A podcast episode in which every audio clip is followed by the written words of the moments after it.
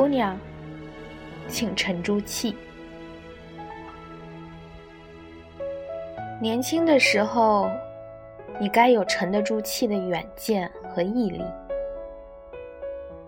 看见周围的人谈恋爱了，看见谁又去 KTV 了，看见谁又在宿舍待了几天上网，于是你就沉不住气了。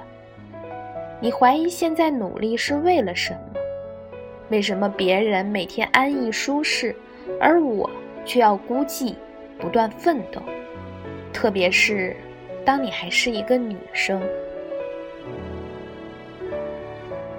一个阿姨一次跟我说，她二十多岁的时候，她周围所有的人都结婚了，只是她一个人还没有。看着昔日同事抱着一岁多了的孩子出现在他的面前，他只有回家一个人默默地吞眼泪。正好这时候，他碰到了我叔叔，各方面都还合适，他就把自己给嫁了。本来他报了一个大学的进修班，可是结婚后，哪还有时间看书？生了孩子就更加不可能了。可和他一起的另一个女人不同，她二十六岁了。二十六岁，在一个小地方，在上个世纪，基本上可以跟一辈子嫁不出去划等号。但是她一直沉着气，在周围女人的街坊里短。流言蜚语里面，坚定的学习。不用说这个故事的结局，阿姨语重心长的告诉我，现在的那个女人已经到上海去了，言谈举止、眼界视野，远不是她能比及的。而这一切的开始，都是那个大学的进修班。母亲说：“女人最幸福的一生是人生层次不断上升的一生。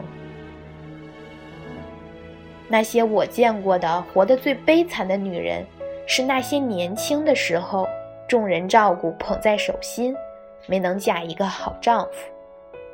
青春转眼逝去后，年龄往上，自己在最黄金的时候却没有努力。”那以后的人生就将一路往下，失去了最大也是仅有的资本，却穷其一生也无法再适应不在众人手心的境遇和人生。四十多岁了，在菜市场卖菜，蓬松的头发和暗黄的皮肤，埋头于讨价还价，甚至都不曾注意到身边熟人路过。曾经青春美貌又怎么样？这种女人是我见过的活得最惨的一种女人。二十岁出头的女生无疑是最美好、最美丽的年华，但这时候的女生大多对自己的人生毫无规划。我们不知道自己要的是什么，追求的是什么，怎么样才能得到幸福？的确，最美丽的时候，如果在恋爱中度过，每天安逸舒适，那将是最美好的回忆之一。可是美好之后呢？在你身边那个二十多岁、一无所有、知其未脱的男生，如果他选择了奋斗，那么，假以时日，你们的眼界层次慢慢就分开了。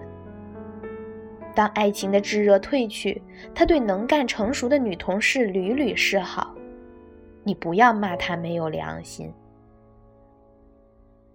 享受了你最美好的年华后，却不给你幸福的以后。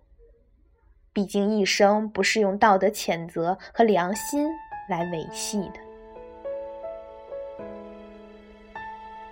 如果他选择了和你一起玩乐，那人到中年，当你回首人生，与周围不同层次的人比较时，你是该后悔自己拖累了你的爱人，还是在听到莎士比亚“真正的爱情使人向上”时，怀疑你们之间的是不是真正的爱情？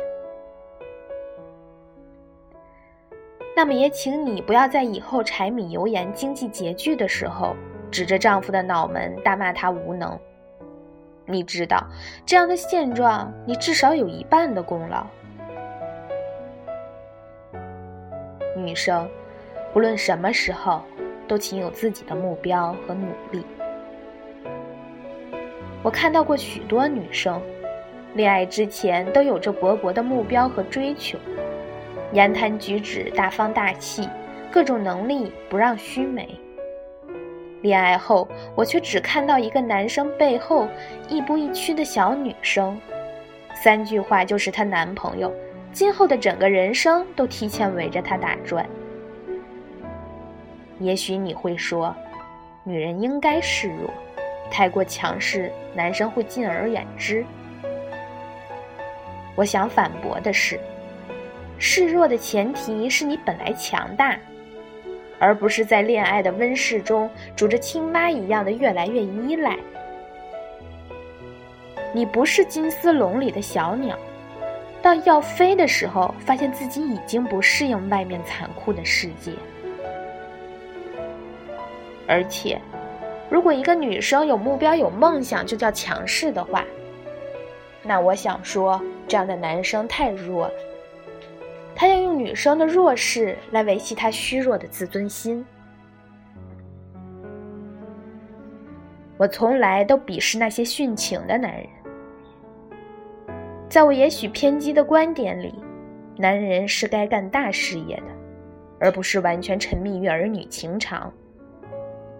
殉情这种文艺的事，对于一个女人负责了，对其余所有人，包括她自己，都不负责。傅雷在他的家书中语重心长地对他的儿子说：“不要因为女人或者是感情而舒缓了自己的事业心。”这里面的男权思想我们暂且不论，他的说法也不无道理。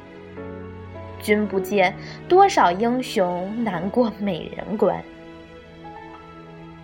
每一个成功的男人背后都有一个得力的女人。也许你不得力。但至少你不要成为他努力向上道路中的下拉阻力。你知道地球引力这么大，拖个尾巴不容易。你为什么要奋斗？我想问你，为什么男生在奋斗，而你不是？最悲哀的不是先贤向人类揭示真理，而却被群盲误解。像苏格拉底和耶稣那样被他爱的大众杀死，而是无数女性曾经为了男女平等的社会奔走呼号后，我们当代的更多女性想象和诉诸的理所当然的手段，还是拼命减肥、整容、化妆、美白，然后嫁一个富二代，坐在宝马里，终成人生梦想。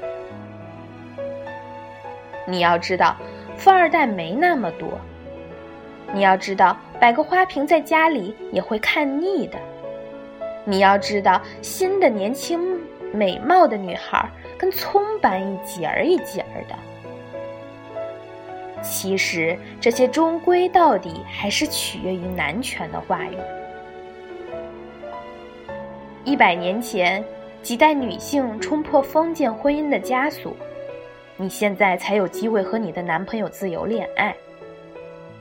一百年后，如果你的后代在职场上还要忍受不公，还一辈子在家庭里庸俗终老，还是丑女永无出头之日，这将是你的耻辱。承担社会进步责任的，从来都不应该仅仅是男人。到了这里。如果你还是自恃美貌、安于舒适，还跟马诺一样大言不惭地说有房有车有钱才看那男人一眼，好吧，你继续。这个社会因差异而丰富多彩，因尊重而不断进步。